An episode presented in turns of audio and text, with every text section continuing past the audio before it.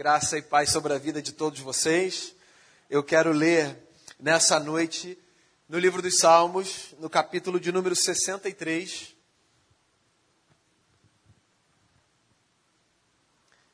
Uma das orações lindas que a gente encontra nesse livro que é o compêndio das orações e das canções do povo de Israel. Livro dos Salmos, capítulo 63, diz assim o texto sagrado: Ó Deus, tu és o meu Deus, eu te busco intensamente. A minha alma tem sede de ti, todo o meu ser anseia por ti, numa terra seca, exausta e sem água. Quero contemplar-te no santuário e avistar o teu poder e a tua glória. O teu amor é melhor do que a vida por isso os meus lábios te exaltarão. Enquanto eu viver, te bendirei, e em teu nome levantarei as minhas mãos. A minha alma ficará satisfeita, como quando tem rico banquete, com lábios jubilosos a minha boca te louvará. Quando me deito, lembro-me de ti, penso em ti durante as vigílias da noite, porque és a minha ajuda, canto de alegria à sombra das tuas asas. A minha alma pega-se a ti, a tua mão direita me sustém. Aqueles, porém, que querem matar-me serão destruídos, descerão às profundezas da terra, serão entregues à espada e devorados por chacais. Mas o rei se alegrará em Deus. Todos os que juram pelo nome de Deus o louvarão, mas as bocas dos mentirosos serão tapados. Palavras de Davi, grande rei de Israel, um dos grandes poetas que a gente encontra aqui no texto sagrado, um irmão na fé que, como eu e você, viveu as suas angústias e, no meio das suas dores, escreveu as suas orações. A gente não tem o costume de escrever as nossas orações, né? não sei se você tem. Mas você sabe que entre nós, cristãos, há muitos que têm esse costume de não apenas pensar em orações, conversarem com Deus na mente, mas de escreverem as suas palavras. Eu, particularmente, acho esse hábito muito interessante e saudável. Porque as nossas orações não são apenas as nossas conversas com Deus. As nossas orações também são, em alguma medida, as nossas conversas diante do espelho. Não desse que a gente tem no quarto, no banheiro, no celular, onde quer que seja. Mas do espelho que é a nossa alma. É importante a gente conversar com a gente. Perceber o que está ali dentro, como está ali dentro, o que sai, o que insiste em ficar reprimido, as nossas orações são objeto de estudo, devem ser pelo menos. Presta atenção nas orações que você faz. Não naquelas mecânicas que saem no automático, mas nessas conversas que brotam do fundo da alma. É possível que você encontre ali coisas que você nem sabia que existia e que podem te ajudar a percorrer nessa vida com Deus caminhos mil. Davi foi um homem de oração. E a gente tem o privilégio de ter muitas dessas orações escritas, registradas. Essa oração aqui, o Salmo 63, é uma oração que Davi escreveu, segundo diz a tradição, quando no deserto fugia, tentando defender a sua vida dos muitos inimigos que tentaram destruí-lo ao longo da sua jornada. Eu gosto das orações de Davi. Particularmente, eu gosto de tudo aquilo que os poetas, e Davi era um poeta, podem nos oferecer. Os poetas têm uma sensibilidade, né? de perceberem coisas e, mais ainda, de descreverem coisas de uma forma que aqueles e aquelas que não são dotados com essa habilidade não conseguem descrever. Há uma sensibilidade na poesia que faz com que a gente passeie por algumas coisas muito peculiares. Eu me lembro de uma frase de Rubem Alves, onde ele diz assim: Faz tempo que para ouvir Deus eu não leio os teólogos, eu leio os poetas. E aqui não é, pelo menos da maneira como eu entendo essa fala do Rubem Alves, uma depreciação aos teólogos, falaria contra a minha própria classe. É, na verdade, um destaque do fato de que há muito de Deus nas poesias. E há muita sensibilidade para perceber Deus nessas formas poéticas de expressar a vida. Por que, que eu digo isso como preâmbulo dessa fala? Porque essa oração é a oração de um homem que está no deserto. E o deserto é para a gente símbolo desse lugar de sede, né? O deserto é o retrato dessa condição de vida em que tudo que a gente quer é encontrar um oásis, um pouquinho de água que sacia a nossa sede, que nos dê fôlego para continuar atravessando, indo para o outro lado, chegando no destino. Quem está no deserto quer beber água, matar a sede. E Davi está literalmente no deserto. Não é figurado, não é simbólico. Quando ele fugia, era para o deserto que ele ia, para se proteger dos inimigos, dos adversários. Mas poeta que era Davi, ainda que num deserto físico, literal, ele resolve escrever naquele momento sobre uma outra sede que nos acomete a todos. Não a sede da água que nós recebemos como dádiva dos céus e que bebemos sabe, para molhar aqui a nossa garganta, hidratar a gente e manter a nossa vida em continuidade, mas a sede de uma outra água que, que jorra de um trono e que vem dos céus para o nosso coração. Davi fala sobre essa sede que todo mundo tem, ainda que nem todo mundo tenha consciência a sede de Deus. Gosto de uma música do Gerson Borges que diz exatamente isso: fome de Deus sede de Deus, mais do que tudo na vida. Inclusive, tem uma outra canção popular da nossa vasta cultura da música brasileira que pergunta exatamente isso, né? Você tem fome de quê? Você tem sede de quê? Tem muita coisa de que a gente tem fome. E tem muita coisa de que a gente tem sede. Mas eu não preciso ser um profeta para dizer aqui para você que, como eu, daquilo que a gente anseia e daquilo que a gente necessita. De nada a gente necessita e de nada a gente deve ansiar mais do que da presença de Deus. Você pode acreditar, nessa vida, você pode precisar de muitas coisas, mas de nada você precisa tanto quanto experimentar essa água viva que vem dos céus e que rega o nosso interior. Davi começa a canção dizendo: Ó oh Deus, tu és o meu Deus. Eu te busco intensamente. A minha alma tem sede de ti. Todo o meu ser anseia por ti numa terra seca, exausta e sem água. Eu te busco, Deus. Eu te quero. Eu te desejo. É engraçado como a gente encontra esse anseio a partir de caminhos diferentes. Tem gente que está de boa, vivendo com tudo no lugar, não é aquele cenário caricato do sujeito que, em tese, está no momento de procurar Deus, porque a família está redondinha, funcionando, o trabalho está legal, ele está bem, não tem doença no momento, não tem dificuldade, mas parece que dá um clique. E esse camarada que está com tudo no lugar, em algum momento diz assim: Cara, eu acho que eu preciso de Deus na minha vida. E aí ele vai a Deus. Tem gente que faz outro caminho o caminho de uma frustração, de uma decepção, de um diagnóstico, de um relacionamento que não deu certo, de uma beira do precipício, sabe? Um penhasco existencial.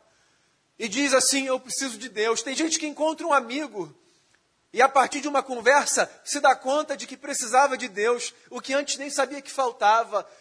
Mas eu acho que em algum momento todo mundo chega nesse lugar, não com essas palavras, mas certamente nesse lugar que é de olhar e dizer: falta alguma coisa para dar sentido para a minha vida. Então, quando a gente chega nesse lugar, em que a gente percebe, como disse Dostoiévski numa das suas obras, que dentro do homem existe um vazio que tem o tamanho de Deus. Quando a gente percebe isso, a gente começa a buscar. E eu não sei o que isso significa para você na sua jornada, buscar a Deus. Por exemplo, vir à igreja pode ser para você uma forma de buscar a Deus. Venha. Se esse lugar é o caminho que você percorre para chegar aqui e encontrar Deus aqui, venha. Mas há outras formas de você encontrá-lo. Abrindo esse livro que eu tenho na mão, sagrado, santo, bendito, o nosso livro, lendo o que está aqui, tentando mergulhar nessas páginas. Se esse é um caminho que você faz, faça se parando diante da imagem do Cristo, não necessariamente de uma que está posta fisicamente, desenhada em algum lugar, representada por algum símbolo, mas da imagem do Cristo que está diante de você na sua consciência, e pedindo a Ele em oração: Jesus, se revele a mim e fale comigo. Se esse é o caminho que você faz, faça esse caminho, mas busque a Deus. Acredite que existe para além de você algo que você precisa mais do que todas as coisas que estão dentro de você. Às vezes a gente vive nessa ilusão. Sobretudo se a gente está naquele cenário que eu descrevi antes, que está tudo certinho no lugar. Às vezes a gente tem a falsa sensação de que porque está tudo no lugar, não tem nada de que a gente precise que esteja fora. Mas tem. Deus se faz revelar aqui, mas Ele é maior do que a gente. E é bom que a gente o busque, é bom que você o busque. É bom que você faça as suas orações todos os dias, viu? Faça as suas orações todos os dias. É bom que você faça o que o Igor conduziu a gente aqui a fazer. Cantando essa canção do Azaf Borba, das mais antigas, das mais simples e das mais bonitas. Né? O nome de Jesus. De que outra coisa a gente precisa, né? Senão dessa força e dessa leveza que paradoxalmente se encontram no nome de Jesus. Então está aqui Davi dizendo: Ó oh Deus, Tu és o meu Deus, eu te busco intensamente, a minha alma tem sede de ti. Todo o meu ser anseia por ti numa terra seca, exausta e sem água. Eu quero te contemplar no santuário, eu quero avistar o teu poder e a tua glória. Senhor, eu quero te ver.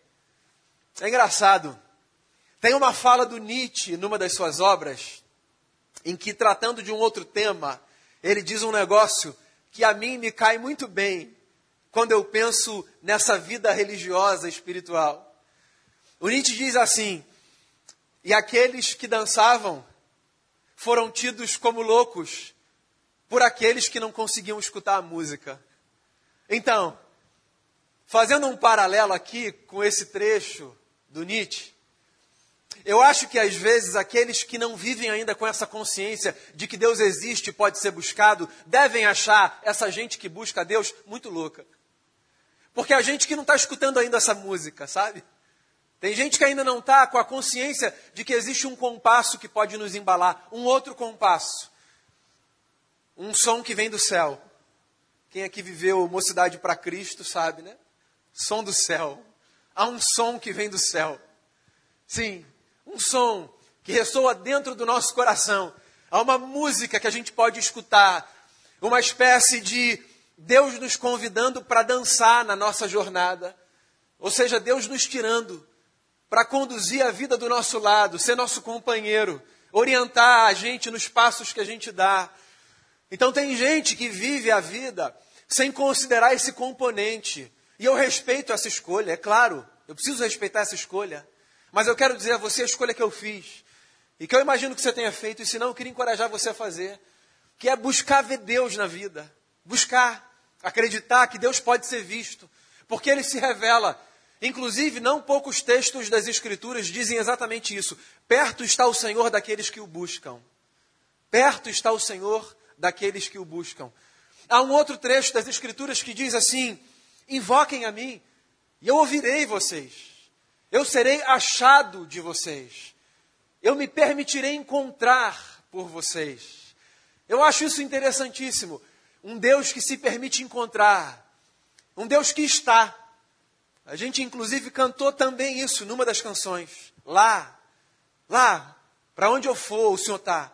Lá, firmamento, lugar mais profundo, no abismo mais assustador, nos altos céus, para onde eu for, Ele está. Mas não basta saber que Ele está. É importante que eu tenha também a sensibilidade de perceber como ele está. Tem uma história que eu gosto muito do Gênesis, que é a história de quando Jacó, nas muitas fugas que ele teve que experimentar, pelas mancadas que ele deu, numa certa noite, ao pegar o sono, ele se dá conta de que exatamente ali onde ele está, Deus está também. E quando ele acorda depois desse sonho em que Deus aparece a ele, em que ele vive uma luta com Deus, ele, ao se levantar, diz uma coisa interessantíssima, que é um reflexo da nossa vida. Ele diz assim: Deus está nesse lugar. Eu é que não sabia. Pois é, buscar ver Deus é de alguma maneira tentar viver essa mesma experiência do Jacó. Acordar para a vida e dizer assim: caramba, Deus estava aqui, eu que não sabia. Esse tempo todo ele estava do meu lado. O meu medo estava aqui, mas ele também estava aqui. E como é que eu não vi? Por que, que eu não vi? O que é que me distraía? Porque tem muitas coisas que distraem a gente na vida. Sim, a gente se distrai com muita facilidade. A gente deixa de ver o que às vezes é óbvio, mas que está sendo ignorado. E tem uma coisa que é óbvia, que é Deus está aqui. Ora, a gente aprende isso na infância na igreja. Deus está aqui. Onde a gente vai, Deus está. A gente está na igreja, Deus está lá. A gente vai para casa, Deus está lá. E a gente vai para a escola, Deus vai com a gente. Então, se o filho está naquela fase, a filha está naquela fase de ter medo de ir para um lugar ou para outro, mas precisa ir, o que, que você fala? Se você é um pai ou uma mãe que tem essa consciência de Deus, fica tranquilo, meu filho, vai sim. Deus está com você, Deus vai com você. Mas mesmo na vida adulta, se você tem medo de alguma coisa, alguma coisa te paralisa, você fica meio assustado, você diz assim: fica tranquilo, Deus está com você, Deus vai com você. E mesmo se você não for um cristão na prática, só por ser brasileiro, você sabe dessa fala comum, que é bem lugar comum, mas é muito bonita. Quando a gente se despede das pessoas, a gente diz: vai com Deus. Ainda que a gente não acredite no fundo em Deus, não é isso? Tem um monte de gente que não acredita em Deus, mas quando se despede, diz: vai com Deus. Deus te abençoe. Porque está aí. Está aí entranhado na nossa forma de ver o mundo, esse negócio de que Deus está. A gente sabe, se essa fosse uma questão de prova, todo mundo ia passar. Deus está? Tá. Mas o negócio não é se a gente sabe. O negócio é se a gente sabe. Está entendendo? Não é se está na cabeça, é se desceu para o coração. Porque a gente sabe, mas às vezes a gente não sabe. Então ele está aqui, dizendo: Eu te busco, eu quero te ver. Então, Deus, se revela a mim. Essa é uma oração que você pode fazer. Deus, fala comigo. Se revela a mim. Porque se você faz essa oração, veja bem, você vai viver com mais atenção, entende? Essa oração, ela puxa a gente por uma atenção que nem sempre a gente tem. E o Davi está aqui no deserto, sedento, garganta seca. Mais do que isso, alma seca. Pior do que garganta seca é alma seca. Porque garganta seca, a gente pede uma água, coloca para dentro e está tudo bem. E alma seca? A gente faz o quê? E quem não sabe que Deus está aí para saciar a sede, faz o quê? É por isso que você precisa abrir a sua boca e partilhar a esperança com as pessoas. Por isso que você precisa se emprestar para Deus nesse sentido, sabe? De poder dizer para quem está perto, fica tranquilo, Deus está com você, Deus vai cuidar de você, Deus vai te abençoar, Deus vai te ajudar. Essa fala que parece boba, porque como eu disse ainda há pouco, ela é muito lugar comum, essa fala, ela é poderosíssima. Confie em Deus. Deus está com você, vai com Deus. Você acha que essa fala não tem uma força? Se essa fala não tem uma força, eu não sei que fala tem. Porque essa é a fala mais poderosa que há. Ó, Deus te abençoe, viu? O salmista está aqui ensinando a gente a fazer isso. Querer ver Deus. Eu quero te contemplar, eu quero ver o teu poder, eu quero ver a tua glória. E ele explica o porquê. Ele diz assim: O teu amor, Senhor, é melhor do que a vida. É por isso que os meus lábios te exaltam. Enquanto eu viver, eu quero te bendizer. E em teu nome eu quero levantar as minhas mãos. A minha alma vai ficar satisfeita, como quando tem rico banquete. Com lábios jubilosos a minha boca te louvará. Senhor, deixa eu te dizer uma coisa. A vida é preciosa, mas o teu amor é mais valioso do que a vida. O Davi está colocando as coisas no seu devido lugar. O que ele está dizendo é: a vida só é boa porque existe um amor que a sustenta. Sim. Porque a vida é a vida, ela está aí. Porque a gente vive simplesmente porque a gente vive. A gente meio que ignora o fato de que a vida é uma dádiva. Certo? A vida está aí. A gente organiza, inclusive, em calendário de dias, horas, minutos, meses, anos, décadas. E você não se pergunta, a vida não estará em algum momento? Se se pergunta, não se pergunta o tempo todo. Possivelmente provocado por alguma circunstância. Se nada acontecer, se tudo estiver bem, é possível que você simplesmente viva dia sim, outro também, ignorando o fato de que cada dia é uma dádiva. É isso? Tem um vídeo que está viralizando aí, nas redes, no YouTube, eu não sei. Com várias pessoas, inclusive. Possível que você já tenha visto que é uma pessoa que pergunta para as outras assim: se eu disser a você, você quer 10 milhões na sua conta amanhã? Você vai dizer que sim ou que não? É a primeira pergunta desse vídeo aí. E aí, obviamente, todo mundo diz: quero, pô, 10 milhões? Quem não? E aí a segunda pergunta que vem é: e se eu disser a você que a condição para você receber esses 10 milhões hoje é você não acordar amanhã? Você vai querer? E aí, obviamente, pelo menos dos vídeos que eu vi, todo mundo diz não. E aí depois vem a pergunta, que é muito lugar comum, mas eu acho que é importante para reorganizar a gente, né? Pois então, se acordar amanhã vale mais do que 10 milhões? Por que você acorda de qualquer jeito e vive alguns dias de qualquer maneira? Porque se o acordar vale mais do que uma fortuna, a gente precisa se lembrar que a vida é uma dádiva. E a gente que lê esse livro já entendeu que a vida é uma dádiva, porque a vida se ancora no amor de Deus que se renova todos os dias pela gente. Então, acredite, o amor de Deus vale mais do que a vida. É por causa do amor dele que a gente está aqui. É por causa do amor dele que a gente está de pé. É por causa do amor dele que a gente enfrenta as lutas. É por causa do amor dele que o deserto não mata a gente. É por causa do amor dele que a gente atravessa os obstáculos. É por causa do amor dele que as nossas vitórias não nos descolam do chão. É por causa do amor dele que as nossas derrotas não nos drenam para um abismo, para um fosso existencial. É por causa do amor dele que todos os dias a gente vê o sol nascer e o sol se pôr. É por causa do amor dele que existe amanhã. Só por causa do amor dele. Porque, inclusive, há um outro texto das Escrituras que diz isso para a gente. É nele que nós nos movemos, vivemos, existimos. Por causa dele. Então acredite, o amor dele vale mais do que a vida. E aí ele diz: quando eu me deito, eu me lembro de ti, eu penso em ti durante as vigílias da noite. Quando eu deito de noite, eu penso no Senhor. Quando eu perco o sono, porque as vigílias da noite nada mais é do que uma descrição das nossas insônias. Quem nunca, né? Você está lá deitado, você tem que dormir, o seu corpo está pedindo para dormir. Mas você está lá, com o olho aberto, parece que você tomou oito Red Bulls, dois cafés, comeu chocolate 85%. Está lá, pá, deitado. Aí o que, que você faz? Não sei, eu não quero ditar aqui a tua agenda, você faz o que você quiser.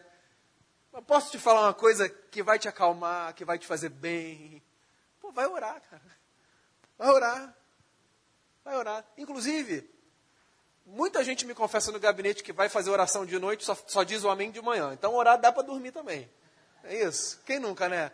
Senhor, eu quero te agradecer por esse dia. Aí acorda no outro dia, em nome de Jesus, amém. Dormiu no meio da oração. Oração dá um soninho gostoso, pode fazer oração. Se alguém disser, isso aí não funciona, pode falar, meu pastor prescreveu, oração de noite, faz a gente dormir. Fica tranquilo, faça a sua oração. Acordou no meio da noite. Tem aqueles pensamentos que assaltam, porque geralmente essas insônias às quais eu me refiro aqui, elas são resultado das muitas angústias né, que nos assaltam. Aí a gente está lá, pensando num problema que a gente tem que resolver. Às vezes um problema que a gente não vai resolver, porque está para além, entende? Ou pensando num negócio que precisa ser resolvido, mas que, cara, duas horas da manhã você não vai resolver. Não é isso? Quantas vezes você está lá, duas horas da manhã, pensando num negócio que você só vai conseguir encarar oito horas da manhã no trabalho, cara. E aí, duas horas, você está acordado. Eu estou falando parecendo que eu sou equilibrado nesse quesito, gente, mas ó, ansiedade é o meu nome, tá? Então eu conheço esse lugar. Mas pensa aqui, assim, da teoria, pensa aqui. Pô, duas horas da manhã eu estou acordado por causa de um negócio que eu só vou conseguir enfrentar oito. Não, eu vou pedir a Deus para me ajudar a dormir. Eu preciso dormir. Até para enfrentar bem oito horas, eu preciso dormir duas. Então eu vou pensar nele. Nas vigílias da noite, está dizendo aqui Davi no deserto. Ele não estava no conforto da cama, ele estava no deserto, fugindo. Senhor, eu não consigo dormir. Sabe o que eu vou fazer? Eu vou conversar com o Senhor. Eu vou orar. Eu vou ler minha Bíblia. Que de alguma forma isso vai me ajudar. E aí ele diz: Tu és a minha ajuda. Tu és a minha ajuda. Tu és o meu ajudador. Deus é a nossa ajuda. Guarda isso com você. Deus é a sua ajuda. Há outro salmo que diz: socorro bem presente na hora da angústia. Adoro isso. Socorro bem presente na hora da angústia. Vou contar um negócio para você. Sexta-feira eu estava voltando de uma viagem, eu fui para um congresso. Maravilhoso. 106 pessoas de 16 países, tradições cristãs diferentes, pensando teologia, pensando a missão A minha mesa no congresso tinha um líder indígena que pastoreava 100 igrejas em aldeias na Colômbia. Tinha uma irmã missionária na Mauritânia que trabalhava com campo de refugiados. Era uma riqueza de experiência, sabe? Foram dias maravilhosos. Voltei com o coração assim impactado nesses encontros. Aí eu entro no avião. Eu tenho uma relação muito freudiana com o avião, de amor e ódio, sabe? Um negócio assim. É uma fronteira muito tênue. Aí sento no meu lugar. Aí o piloto, se há algum aqui, depois eu queria conversar particularmente com você, irmão, irmã, tá? O piloto, antes da gente voar, diz assim: Senhores passageiros, que é o comandante, o nosso tempo de voo será tal, a gente vai fazer essa rota. E, inclusive, hoje, o nosso voo será assim. A segunda metade do voo será tranquila. Eu já pensei, bem, se a segunda será tranquila, a primeira não será, né? Obrigado, piloto, por avisar. É, um sujeito ansioso como eu, é, portas abertas ainda, eu suando. A primeira, devido às condições de tempo, a gente vai ter uma instabilidade, só um desconforto, nada a ver com segurança. Eu acredito que não tem nada a ver com segurança, mas só o desconforto já é um desconforto, certo? Recado dado. Minha cabeça é que no dia seguinte eu ia aparecer naqueles programas que analisam voo, sabe? Aviões e música. Foi tudo tranquilo, eu estou aqui vivo inteiro, não aconteceu nada, já peguei voos muito piores e tal. Mas é engraçado como a nossa cabeça é levada antecipadamente para lugares, né, cara? Falei, Senhor, bem, eu preciso voltar para minha casa, né? Minha mulher está lá, meus filhos estão lá, minha vida está lá, preciso voltar para o Brasil. Eu vou apertar esse cinto e vou falar, Senhor, me leva para lá, tá? Claro que eu confiava no piloto também, assim, nada contra. Mas qual era a minha alternativa ali? Dizer, Senhor, a sombra das tuas asas eu descansarei. Não é isso? O Senhor é o meu refúgio. Me leve em paz, por favor. Eu confio no Senhor, tranquilize meu coração. Então, pensa na tua situação de turbulência. Porque você está rindo de mim porque eu estou contando a minha, mas se eu te der o microfone, não vai ficar muito na minha frente, não. Vamos combinar. Pensa na tua situação de turbulência, de angústia, sabe? Pensa no recado que você ouve e que te aflige. O que, que você faz nessa hora? Pois então, aperta o seu cinto, relaxa e faz a sua oração. Cara. Não é isso? Confia que alguém que está fazendo o que tem que fazer vai fazer, e mais do que isso, confia que ó, o nosso Pai que está nos céus e que cuida da gente está conduzindo a nossa vida. É isso, Ele está conduzindo a nossa vida. A nossa vida está nas mãos do Senhor. Do Senhor. Então as nossas angústias, elas, elas não podem, não podem ser maiores do que a nossa confiança. Não é tão simples assim sempre. Mas é possível que a gente regule a nossa angústia a partir da nossa confiança.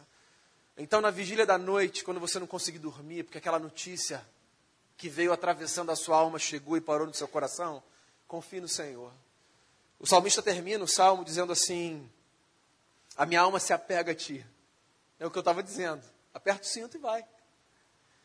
A tua mão direita me sustém. Aqueles que querem me matar serão destruídos. Serão entregues à espada e devorados por chacais, descerão à profundeza da terra. Os que querem me matar serão destruídos. Eu tenho sempre uma dificuldade com esses salmos, porque eles são retrato de uma outra época, certo? O salmista está aqui num conflito de fato, um guerreiro. Então, assim, ou ele matava ou ele morria. Mas eu acho que a gente pode fazer uma transposição para a nossa realidade. Até porque aqueles que querem nos matar não são, na maior parte das vezes, eu espero que não, pessoas físicas que nos cercam.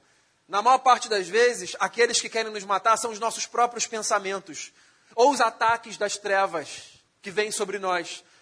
Então, para fazer jus a essa distância cultural entre nós aqui e o Salmo, eu gosto de pensar que Deus é aquele que mata os pensamentos que tentam me matar. Por isso que, brincadeiras à parte, nessas horas de angústia, o que a gente precisa é de oração. Porque a oração é a forma pela qual, através da nossa rendição, Deus faz morrer aqueles pensamentos e medos e dores e angústias que tentam nos matar. Então, por isso que é importante orar. Porque a oração é essa entrega a Deus que você faz. E quando você entrega a Deus em oração aquilo que te angustia e te aflige, você vê, por um mistério da graça, Deus matar aquilo que tentava te matar. Ainda que às vezes aquilo ressuscite depois. Fica tranquilo, entrega de novo, que Deus vai fazer morrer. E aí reaparece depois de novo, fica tranquilo, entrega de novo, Deus vai fazer morrer. Porque Deus se comprometeu em fazer morrer dentro de nós tudo aquilo que tenta nos matar. Porque se Ele nos deu vida, e vida em abundância, de uma ordem que não se perde, Ele se comprometeu também em fazer cair por terra tudo aquilo que, ó, sobretudo na nossa mente, se levanta contra nós para tentar nos destruir. Então faz um favor à sua alma, entrega ao Senhor em oração todos os seus inimigos a começar por aqueles que te habitam, mais do que por aqueles que te cercam. E diga ao Senhor Deus: Eu coloco isso aqui diante de ti, porque o Senhor é aquele que guerreia as minhas guerras, e é em ti que eu sou vencedor. Ele termina, termina mesmo, dizendo: O rei vai se alegrar em ti. Todo mundo que jura pelo nome do Senhor vai te louvar. E as bocas dos mentirosos serão tapadas. Ele está dizendo, em outras palavras, o Senhor vai mesmo matar os meus inimigos. E eu vou celebrar. E todo mundo vai celebrar. Porque é isso que a gente faz. Quando a gente vê o que Deus realiza, não apenas na nossa vida, mas na vida dos nossos irmãos e das nossas irmãs, a gente faz festa. Tudo isso começou com um homem que tinha muita sede e que foi a Deus buscar algo para saciar sua sede. O que eu queria dizer a você nessa noite, você que está aqui, você que está aí, é que essas águas que saciam a sede da nossa alma, elas estão à nossa disposição e sempre estarão. E eu queria encorajar você a buscar em Deus essas águas que saciam a sede da sua alma e que reorganizam a sua vida de tal forma que você consiga fazer exatamente esse mesmo movimento que o salmista fez. De no deserto admitir que Deus pode ser buscado e visto. Que Deus tem um amor que sustenta a nossa vida que nas vigílias da noite Ele pode ser aquele que acalma o nosso coração. E que nas tempestades Ele sempre será aquele que nos conduzirá, atravessando essas nuvens que às vezes nos assustam e nos fazendo pousar, onde quer que seja o lugar seguro, para minha alma e para sua alma. Busque a Deus todos os dias da sua vida e seja saciado na sua sede com essas águas que do trono da graça jorram ao meu coração e ao seu coração. Queria convidar você para uma oração. Existe um rio de vida que vem do trono de Deus e que é capaz de regar a minha alma e a sua alma. Então, eu não sei se hoje você está num deserto, mas eu sei que não é só no deserto que a gente precisa de água que sacia a nossa sede. Porque no dia que o deserto não está aí, a gente também precisa de água para que a nossa vida seja mantida e a nossa sede saciada. O que na equivalência significa dizer que não é só quando você está sofrendo muito que você precisa de Deus. Como a gente tem água à nossa disposição todos os dias, às vezes a gente nem se dá conta de como ela é importante. Só quando a gente está correndo, fazendo atividade distante, que a gente diz eu daria tudo por um copo d'água. Como Deus está aqui todos os dias, a gente nem sempre tem a consciência de como a sua presença é importante. Mas há circunstâncias que nos colocam nesse lugar de dizer: Senhor, eu preciso desesperadamente do Senhor. Esteja você nesse lugar de dizer: Eu preciso desesperadamente do Senhor. Ou nesse lugar do dia comum, onde tudo vai bem. Eu queria dizer a você nessa noite: a água capaz de saciar a sede da sua alma. Então eu vou fazer uma oração. E depois a gente vai cantar uma canção antiga, mas que é também uma oração que eu queria que você fizesse com a sua alma. E aí depois eu vou querer, vou querer orar com você e por você. Mas nesse momento, feche seus olhos, abre o seu coração e vamos falar com o Senhor. Pai, nós estamos aqui como família de fé, como irmãos e irmãs, como gente que sabe que precisa do Senhor. E eu quero pedir, faça esse rio de vida passar por aqui. Na verdade, faça com que a gente tenha consciência de que esse rio está aqui. Nos dê essa consciência de que há uma fonte de águas vivas, uma fonte inesgotável que é capaz de jorrar no nosso interior aquilo que a gente precisa para renovar força, para caminhar bem. Eu quero colocar essa igreja diante do Senhor e pedir, sacia a nossa sede nessa noite, seja qual for a sede de cada um aqui, sacia a nossa sede. Essa oração eu faço, em nome e por amor de Jesus. Amém.